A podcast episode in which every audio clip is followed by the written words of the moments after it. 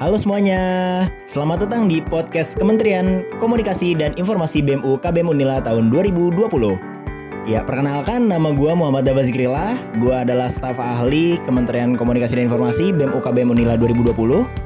Di podcast ini kita akan membahas tentang hal-hal apa saja yang berkaitan dengan komunikasi dan informasi. Dan topik pertama yang akan kita bahas di podcast ini adalah membangun relasi. Nah, untuk itu kita udah kedatangan narasumber yang wow gitu nih, berkompeten, yaitu Menteri Komunikasi dan Informasi BEM UKBM Unila tahun 2020, yaitu Kakak Muhammad Amin. Oke, halo Kak Amin, apa kabar Kak? Halo semuanya teman-teman podcaster BEM Unila. Nah, gimana Kak, kabar baik? Alhamdulillah, kabar baik. Alhamdulillah. Oke, sebelumnya gue mau perkenalin dulu nih ke penonton.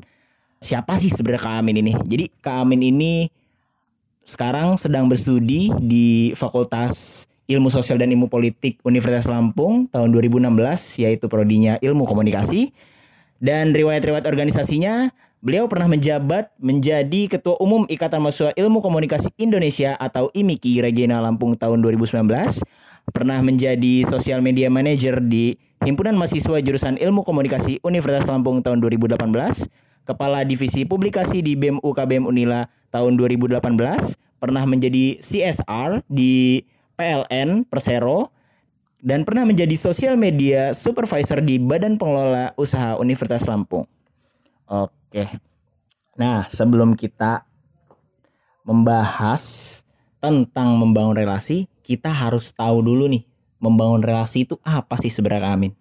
Relasi atau yang akrab disebut hubungan ya. Jadi relasi itu yang dimana kita itu seni membangun sebuah ikatan kepada orang lain. Karena gini, hakikatnya manusia tuh gak bisa hidup sendiri. Manusia tuh makhluk sosial yang dimana emang harus berkelompok, minimal satu atau bisa lebih.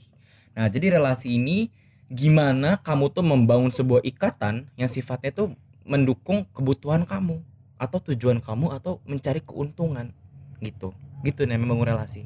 Jadi sebenarnya relasi ini adalah hubungan sosial antar manusia ya Kak? Ya, bisa dibilang kayak gitu. Karena manusia tuh pada hakikatnya gak bisa sendirian, tetap membutuhkan bantuan orang lain. Oleh karena itu kenapa makanya membangun relasi itu ada ilmunya gitu. Oke Kak, nah pasti ada dong tahap-tahap dimana kita harus membangun relasi ke orang-orang. Itu tahapnya apa aja sih Kak kira-kira? Ada beberapa tahap ya dalam membangun relasi itu. Pertama, first impression. Apa sih first impression itu? First impression itu yang dimana kesan pertama orang lain itu ngelihat kamu. Misal, gimana cara kamu berbicara, gimana bahasa tubuh kamu, gimana tata cara kamu berpakaian. Itu kayak attitude kamu. Attitude itu lebih kayak kesopanan kamu, bersikap ke orang. Itu sangat penting. Kesan pertama itu sangat-sangat penting untuk kita bangun. Kenapa? Karena orang tuh bisa nilai kita tuh dari first impression. Misal, kalau misalnya kamu istilahnya bukannya mengatain orang nggak rapi ya, tapi yang kakak lihat pernah dengar istilah keadilan sosial bagi seluruh rakyat good looking. Itu emang real ada, dan emang khususnya kayak di Indonesia ya, yang kakak lihat tuh emang bener real gitu loh. Jadi kalau emang kamu nggak istilahnya nggak ganteng atau nggak cantik, setidaknya rapih wangi. Jadi orang tuh deket kamu tuh ya nyaman gitu loh. Jadi menciptakan hal dasar first impression tuh adalah dari cara kamu berbicara, dari cara kamu menata diri. Gak perlu ganteng, yang penting kamu rapih dan wangi gitu. Nah, terus untuk tahap kedua, kita apa ya, jangan sungkan untuk tegur sapa sama orang. Jadi kayak saya aja kayak, "Hai bro, hai sis," tapi jangan so asik juga ya. Karena seringkali kadang orang negur tuh kayak so asik atau ada maunya gitu loh. Nah, itu jangan, sebisa mungkin jangan menunjukkan kalau kamu tuh ada tujuan banget gitu. Sebisa mungkin kayak emang sebisa mungkin kamu tuh emang pengen kenal dia secara dalam gitu, bukan ada maunya gitu. Nah, setelah itu kamu bisa ikutan tuh kayak komunitas atau organisasi kampus. Jadi namanya orang ya biasanya untuk say hi ke orang asing secara personal itu agak gak berani. Termasuk kakak juga dulu. Nah, ketika kita bisa ikut organisasi itu kan lingkupnya luas ya. Misalnya kayak kita nih di BEM Universitas Lampung kan ada 500 member. Itu ya bisa loh untuk kayak say hi antar kementerian, antar pimpinan organisasi itu bisa gitu. Nah, kita bisa ikut komunitas gitu loh. Nah, setelah masuk tahap itu ya kita harus jaga hubungan baik nih. Jaga hubungan baik setelah kita udah mulai say hi, jaga hubungan baik. Dengan cara apa? Ya, komunikasi itu kunci loh. Jadi seringkali gini teman-teman, hubungan bisa renggang itu karena kurang komunikasi. Sangat-sangat kurang bisa kakak bilang. Nah, kunci bisa hubungan begitu terjaga, komunikasi harus dijaga. Misal kayak, ikut yuk ke event X, makan yuk, apa yuk gitu. Lebih banyak bangun Lebih banyak bangun sebuah komunikasi. Kalau bisa jangan sampai kendor gitu loh. Ya apa, ikut event kek, ajak makan kek gitu. Itu bisa setelah itu. Nah, itu bisa dalam hal menjaga hubungan baik. Nah, selain itu juga kuncinya kamu tuh ada untuk orang itu di saat sulit. Kamu akan diingat ketika kamu menjaga hubungan baik dengan cara pertama ini kakak bilang ya terkait itu. Selanjutnya lebih kayak kamu ada untuk orang-orang dalam masa sulit. Si lawan relasi kita. Nah, setelah itu kita bisa upgrade percakapan kita. Jadi gini, yang namanya dalam membangun relasi itu ada beberapa tahap ya. Ada 5 tahap kalau tidak salah. Pertama, dari topik yang menurut kakak paling rendah. Bukan rendah dalam arti buruk ya. Rendah tuh topik yang emang lebih basa-basi aja. Misal kayak terkait say hi, kayak lo gimana kabarnya bro, gimana lo, gitu-gitu doang kan. Lebih kayak sekedar kenal aja ya. Nah, terus ada tahap kedua itu, tahap percakapannya sudah membangun sebuah percakapan terkait informasi atau data. Misal kayak sharing terkait hobi. Misal kakak hobinya sukanya ngerekam gambar gitu ya. Sharing kayak gimana nih gue pakai kamera Lumix, pakai kamera Sony A6000 gitu kan.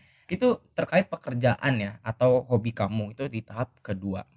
Nah, untuk tahap ketiga kita ada yang namanya itu tahap sharingnya terkait meminta sebuah pendapat atau pandangan terkait isu-isu terkini.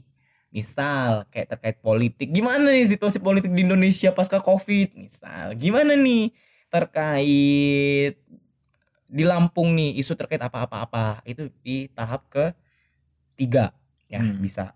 Nah, untuk tahap keempat itu percakapan yang biasanya berkaitan dengan perasaan. Tapi perasaan di sini jangan diartikan sebagai cinta-cinta gitu ya, bukan. Tahap 4 ini lebih kayak misalnya saya kayak Dava risau, ceritanya kakak kayak kak aku tuh lihat ini kok bete ya kak gitu. Itu kan tahap keempat ya, perasaan.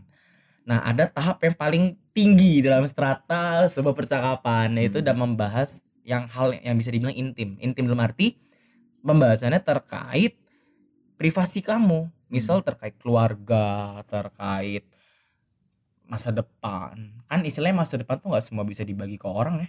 Nah, jadi udah tahap tertinggi tuh ketika kamu bisa ngebahas hal apapun dari 5 tahap itu, kamu bisa ngebahas ke orang itu yang tahap paling tinggi, tahap 5, yang mau bahas kayak keluarga kamu, privasi-privasi yang mungkin kamu kayak aib lah ya, bisa dibagi ke orang tersebut gitu. Nah, kan kita udah tahu nih kak tata cara untuk membangun relasi, dan tadi kakak juga udah memberitahu tuh topik-topik percakapan, tingkat-tingkat topik percakapan. Nah, pasti kan kita nggak semua orang yang kita temui pasti bisa sampai ke strata tertinggi. Nah, strata tertinggi topik kelima itu.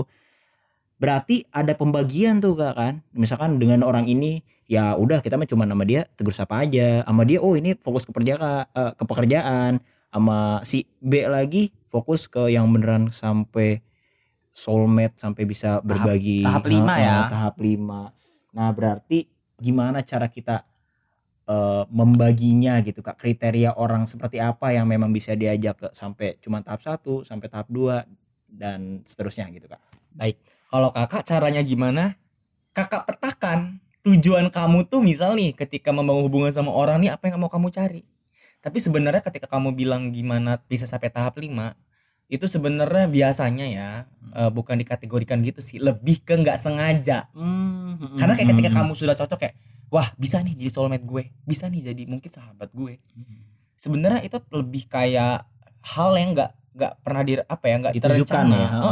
Tapi sebenarnya bisa direncanain. Kalau emang kamu merasa sama dia klik dan dia klik ke kamu ya bisa. Dan sebenarnya bagi kakak ketika kamu mau nyampe tahap 5 ya, kuncinya tuh 1 sih, kemampuan mendengar kamu. Karena orang tuh seringkali banyak omong tapi gak mau dengar. Nah, ketika kita berada di lingkup mayoritas yang orang suka ngomong, jadilah kita yang paling beda, jadilah kita yang suka mendengar. Maka kamu akan bisa dipercaya banyak orang. meskipun kamu sama mereka nggak percaya gitu. Bisa banget itu. Jadi tapi tadi untuk petanya sendiri tuh gimana nih kakak? Nah untuk memetakannya itu kalau kakak ya lebih kayak misal nih kayak kakak di tempat magang kakak ya dibagi per klasternya loh. Jadi misalnya tahap misalnya orang nih cuma nyampe tahap misalnya tahap 2 ya udah sampai situ aja, topiknya nggak akan mengulur kemana-mana. Karena kalau kakak biasanya untuk terkait topik pembahasan tuh banyak terus sih, maksudnya jarang jeda sih kalau kakak ngobrol sama orang ya. Jadi mau tahap 1, mau tahap 2, mau tahap 5 pun biasanya kakak kalau ngobrol sama orang tetap lama gitu. Dan emang tak bagi per klaster. Jadi misalnya kayak di BEM nih, BEM cuma nyampe tahap 3 misal terkait opini atau pandangan-pandangan terkait isu-isu. Ya udah, ketika kita ketemu pembahasannya enggak akan melebar kemana-mana dari kita sendiri ya. Kalau dari lawan bicara kita mau sampai tahap 5 ya sok atuh silahkan, tapi dari kita tetap kayak ya lu batasnya segini, kita yang membuat batasan gitu. Jadi kita yang harus buat batasan. Misalnya kayak kakak mau bangun relasi sama lembaga X tahap 2 aja, gak lebih, topiknya pun gak mungkin lebih dari tahap 2 gitu. Karena konteks kita kerjaan aja dong. Kan ada sih istilah yang meeting bahas kerjaan, mana ada kan orang meeting sambil curhatan, gak mungkin banget. Iya. Oke. Nah berarti yang aku tangkap nih kak, kita tuh pasti saat kita mau naik ke tahap itu, misalnya kita mau naik tahap itu berarti kita mempercayakan sesuatu, namanya kita naik level ya, berarti kita percaya nih sama dia, kayaknya bisa nih diajak ngomong ini. Dan memang mungkin yang kira-kira menghambat kakak untuk misalkan nama orang ini kayaknya nggak bisa bahas politik tuh apa aja tuh kak? Nah kalau kakak yang istilahnya bikin ngehambat untuk bisa naik level ya, kalau kakak tuh tipikal riset dulu sih sebelum kenal orang. Jadi kayak kakak nih ketemu misalnya orang gitu ya. Kalau kakak jujur sebenarnya bukan tipikal orang yang bisa ketemu tuh mendadak. Kalau sama kenalan atau relasi ya. Karena kakak biasanya ketika ketemu orang itu cek medsosnya dulu. Kita lihat dulu nih, orang ini tertarik misal di bidang sinematografi, di bidang video atau mungkin di bidang fotografi. Nah, ketika kita sudah tahu topiknya apa, ya kita bisa kembangin di situ. Lo waktu di video lo pernah video apa lo, wedding apa video apa, gimana nih lo di fotografi, bisa nggak foto still life gitu. Jadi kan ketika kita ketemu tuh obrolannya nggak kosong gitu loh. Jadi orang tuh mau ngobrol sama kita kayak nagih, ayo kita ngobrol lagi, temu lagi, karena kita udah bisa untuk mencari celahnya terkait apa yang dia suka. Jangan mengharapkan bahwa orang yang akan cari topik ke kita yang harus jadi inisiator, karena orang maunya dingertiin, nggak mau ngerti orang itu. Jadi kita lah jadi sosok yang ngertiin orang dengan cara kamu yang kepo sama dia terkait minat dia gitu. Jadi riset dulu. Bener banget sih kak, emang udah aku juga udah ngerasain tuh kak gimana perbedaan saat ketemu orang dan kita sudah riset terlebih dahulu. Ya memang obrolan tuh bener-bener bisa memanjang gitu ya kak, bisa sangat melebar. Oke, nah aku mau nanya nih, kakak pernah nggak sih ada masalah saat membangun relasi? Pernah. Jadi gini, kunci dari kamu membangun relasi itu yang penting tuh attitude. Nah, yang tak lihat itu beberapa orang. Kita nih banyak orang pintar. Khususnya di Lampung ya, kita banyak orang pintar. Tapi yang beradab itu gak semua ternyata. Nah, kalau yang paling penting itu adab sih sebenarnya. Karena gini, skill itu bisa bikin kamu naik ke atas, tapi yang bikin bertahan adalah attitude, etika kamu. Percuma mau sepintar apapun kalau etika kita nol, kita nggak pakai di mana-mana. Yang tak lihat seringkali, kalau kakak ya tipikal sama orang tuh sebenarnya hampir semua tuh cocok sebetulnya. Cuma yang bikin kakak ngeganjel tuh kadang kayak, kok attitude-nya gini sih gitu. Nah seharusnya yang perlu kita kembangkan tuh adalah empati. Etika, gimana kamu memahami orang. Kalau yang namanya kita belajar, misalnya nih belajar Premiere atau belajar public speaking, banyak kelasnya. Tapi kelas kita mendengar, kelas empati, ada nggak sih, pernah dengar nggak kelas mendengar, kelas empati? Nggak pernah dengar ya. Kalau ada infoin ya, boleh ya pengikut podcast BEM Unila. Kakak belum nemu tuh. Nah harusnya kita tuh jadi orang tuh yang emang rendah hati, bukan rendah diri ya, rendah hati dalam arti kayak pinter-pinter tapi beradab. Nah hambatannya sebenarnya dalam membangun relasi itu ya adab itu sih kan, kayak apa sih lo gitu kan, kayak lo nggak ada adab banget gitu kan. Nggak ada adab tuh misalnya kayak sama orang biasanya kayak cengenges, sama orang remehin, kan itu nggak boleh ya. Kayak ketika kamu bangun relasi, cengengesan udah nggak ada harga diri. Oke Kak Amin. Nah selanjutnya nih aku mau tanya lagi nih Kak, saat memang kita berada masuk di sebuah lingkungan baru nih Kak, yang mana memang itu sudah banyak gitu orangnya, bukan orang yang bisa kita riset satu persatu nih Kak. Misalnya kita tiba-tiba baru masuk kuliah kan ketemu teman-teman paling banyak nih, kan kita mulai tuh membangun relasi, membangun first impresi gitu kan. Nah gak semua orang bisa memandang impresi pertama kepada kita tuh bagus.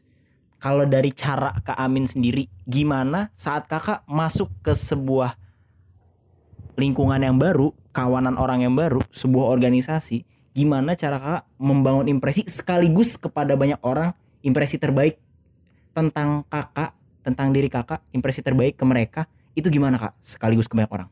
Baik, ini kakak pengalaman waktu kakak magang ya, magang dan di organisasi juga. Kuncinya satu, tunjukkan sikap yang ramah. Gimana sih sikap yang ramah? Senyum, murah hati.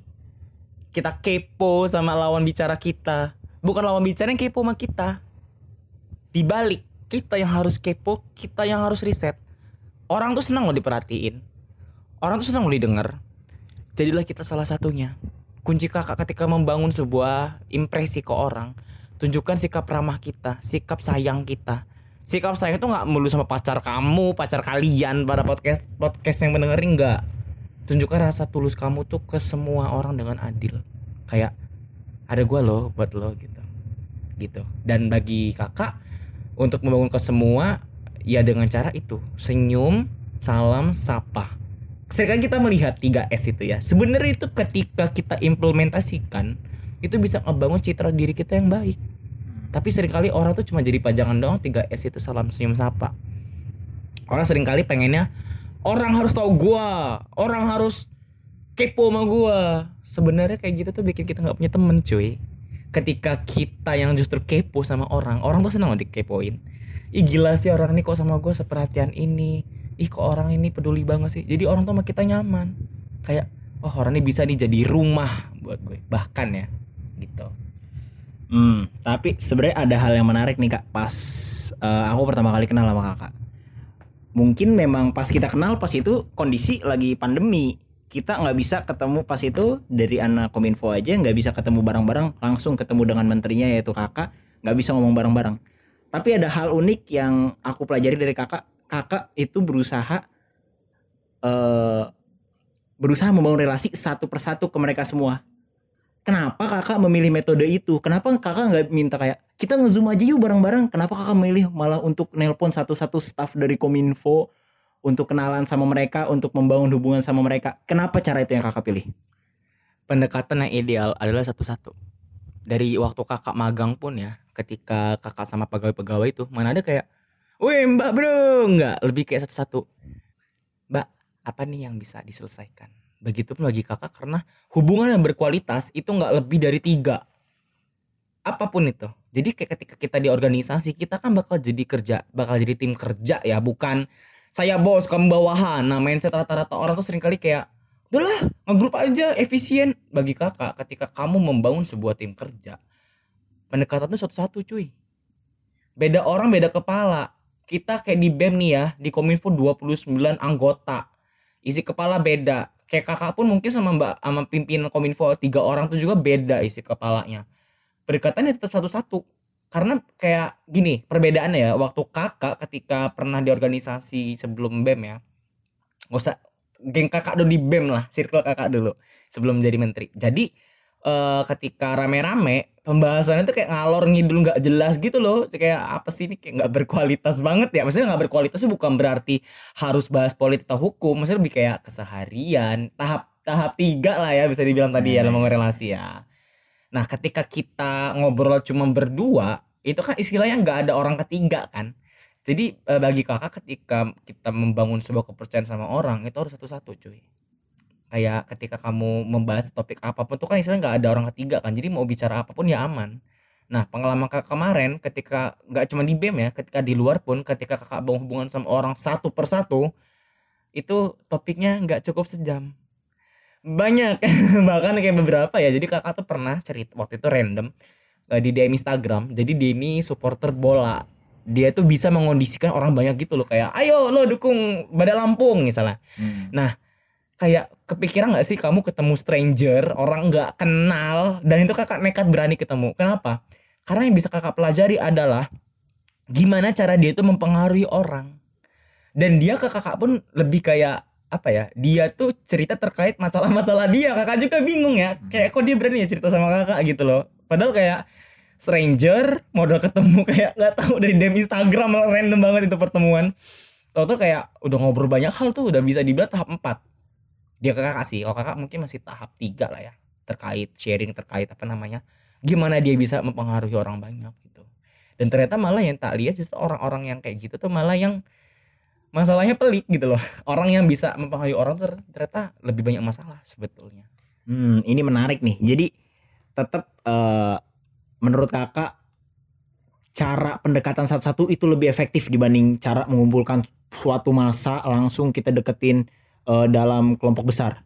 Iya, lebih efektif karena kita tuh jauh lebih bisa memahami orang tersebut. Kamu bisa jauh lebih mengerti dia. Kalau kamu ngegroup nih, weh lo gimana nih? Hey lo gimana nih? Pala muter-muter, apa nggak potel kan pusing, kayak kamu tuh apa ya, energi tuh habis loh menurut kakak ya. Energi kamu, kalau kakak jujur aja ya, ketika kakak merhatiin banyak orang dalam satu kelompok itu capek. Ketika kita satu-satu, yang jelas HP itu gak mungkin kepegang. Kalau udah ngobrol sama kakak ya, rata-rata orang nih ya, kalau udah sama kakak gak mungkin megang HP. Boleh ditanyakan kepada rekan-rekan terdekat kakak. Gak ada cerita main HP. Ketika udah sama kakak, HP taruh langsung ngobrol. Dan biasanya kalau mereka sama kakak tuh udah bisa dibilang tahap 5 ya. Orang-orang yang rata-rata udah ngobrol sama kakak tuh untuk tahap 1, tahap 2 tuh enggak sih, langsung tahap 5. Kakak juga gak paham kenapa mereka bisa seperti itu. Karena emang kakak prinsipnya adalah active listening. Banyaklah mendengar daripada berbicara gitu loh. Berbicara ketika mereka perlu tanggapan. Kalau gak perlu tanggapan ya udah dengerin. Atau kayak ya udah tenang, gue ada buat lo kok gitu. Sesederhana itu tapi membekas di hati orang. Gitu sih. Tapi bener-bener kakak pernah gak kak, maksudnya di obrolan yang lebih dari satu-satu gitu ya, ya misalkan bertiga lah, itu kan gak terlalu banyak juga tuh kak, tapi ya obrolan tetap sampai di tahap 5 kak? Sejauh ini pernah sih, pernah waktu itu ya, tapi kayak kurang kondusif gitu, dan lebih kondusif berdua gitu sih. Dan biasanya obrolannya jauh lebih panjang tuh berdua daripada rame-rame, serius. Karena kalau rame-rame itu ada yang tim main handphone, ada yang tim gak tahu mau ngapain, ada yang kayak leadernya yang sering ngomong. Nah bagi kakak kalau untuk kayak bertiga gitu pernah, tapi kayak tetap kurang kondusif. Enak berdua, serius. Harus dicoba tuh buat teman-teman, bangun komunikasi yang lebih intens ketika kamu menjadi seorang pemimpin. Iya bener banget sih, for information ya, gue ini salah satu staff yang tiba-tiba dihubungin sama menteri saya ini untuk ngobrol berdua di sebuah coffee shop sampai tutup. Ya, ini for information aja buat teman-teman pendengar podcast. Jadi sangat menarik menteri saya satu ini. Keren sih tapi emang beneran. Dan saat memang gue pernah banget tuh kak nyoba gitu kan, cara lo gitu, coba deket salah satu temen gue saat ngobrol berdua, dan emang beneran it works gitu loh. Ya. Nah selanjutnya nih, ada lagi yang pengen gue tanyain, yaitu pernah gak kak memutuskan untuk kayak kayaknya emang lebih baik gue memutuskan relasi ini gitu? Wah banyak itu yang tak cut. Salah satunya mungkin beberapa teman-teman lama ya. Jadi kalau dari olo kakak ya, prinsipnya dari dulu tuh yang namanya relasi tuh milih sih, gak munafik ya. Maksudnya kalau kan seringkali ada pepatah mengatakan berteman tuh jangan milih-milih gitu kan. Tapi sebenarnya kalau buat kakak tetap harus milih. Karena gini, kayak ketika apa ya, kalau bagi kakak quality over quantity, tetap utamakan kualitas. Karena buat apa kayak kita punya relasi atau mungkin teman banyak ketika topik yang dibahas kayak apa sih, kayak gak berkualitas. Gak berkualitas bukan berarti kayak harus membahas politik dan hukum ya. Misal nih kayak cuman gosip doang ya. Kakak juga kadang suka gosip lah, gak munafik. Cuma maksudnya balance loh. Misal kayak ketika kita ada masalah saling mendukung. Apalagi di lingkup anak-anak laki kan kayak jarang banget ya, kayak ketika laki-laki ngumpul tuh curhat kan agak-agak jarang ya, biasanya kan perempuan kayak ya Allah sis kok diputusin cowok gua, kalau kayak laki kan ya Allah bro masa kayak gitu, nggak mungkin banget. Nah harusnya hubungan yang dibangun tuh adalah ketika kita tuh bisa menjadi sebuah support system, harus yang saling mendukung, nggak perlu banyak, seenggaknya satu. Nah ketika kakak waktu itu ngekat ya, itu teman lama kakak ada. Nah kakak ngekatnya dengan cara apa? Dulu ya following IG kakak itu sampai 1100, sekarang sisa 700. Tebak udah berapa ratus orang yang terdekatin. Karena bagi kakak kualitas itu lebih penting.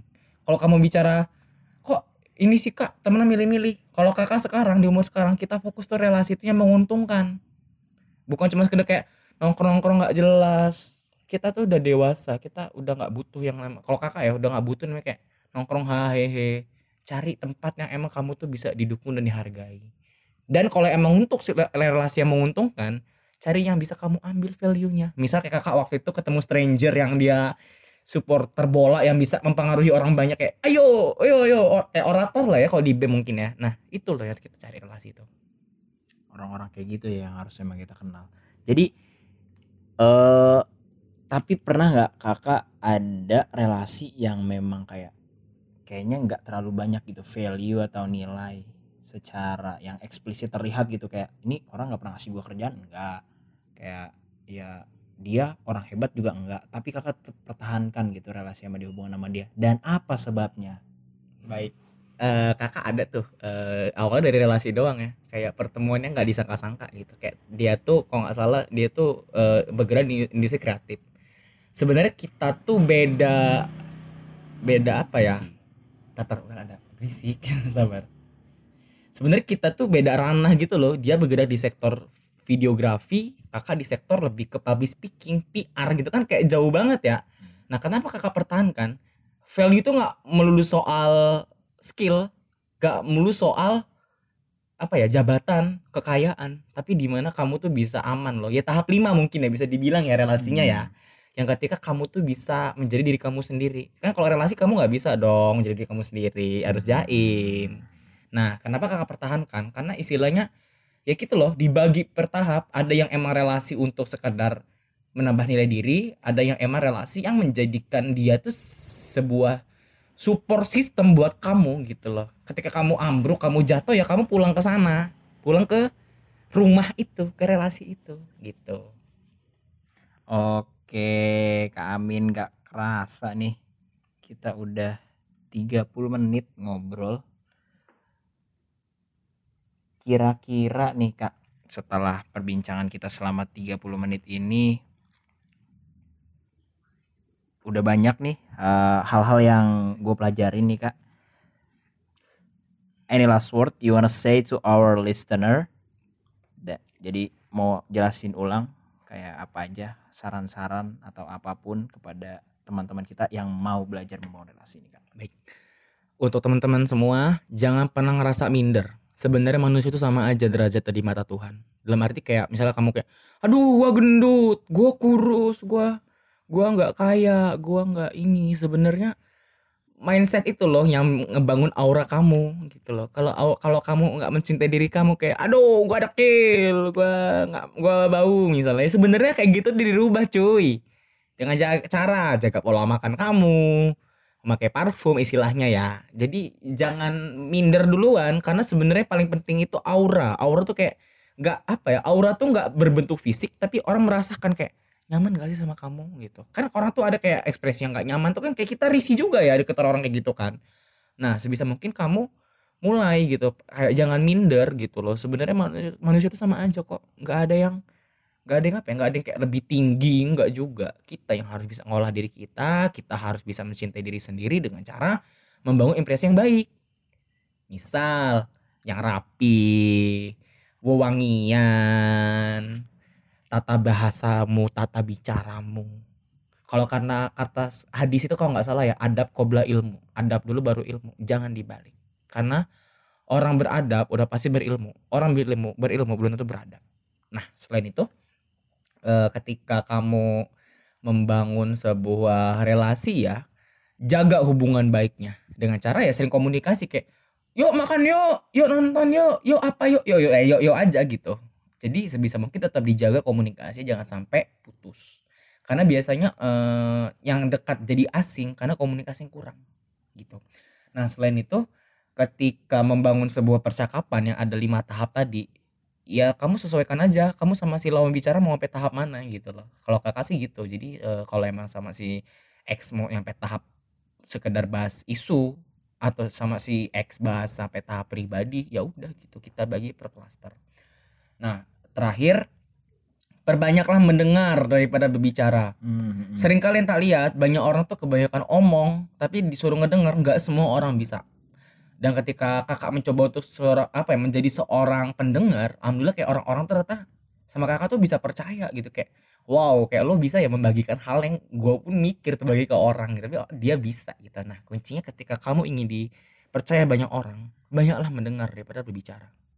Banyaklah peduli, banyaklah menunjukkan kasih dan cinta kamu kepada sesama manusia. Bukan sekedar pacar kamu aja, kasih dan cinta itu kunci ketentraman hidup manusia sih gitu. Wow, gila, keren banget nih untuk hari ini obrolan dengan Kak Amin nih. Oke, makasih banget Kak sudah menyempatkan waktunya untuk hadir di podcast ini. Semoga ilmu-ilmu percakapan kita yang tadi bisa bermanfaat kepada para pendengar podcast kita. Terima kasih juga kepada para pendengar yang sudah mendengarkan podcast ini sampai selesai. Di sini gue Muhammad Dava Zikrillah. Saya Muhammad Amin. See you in the next podcast. Bye-bye.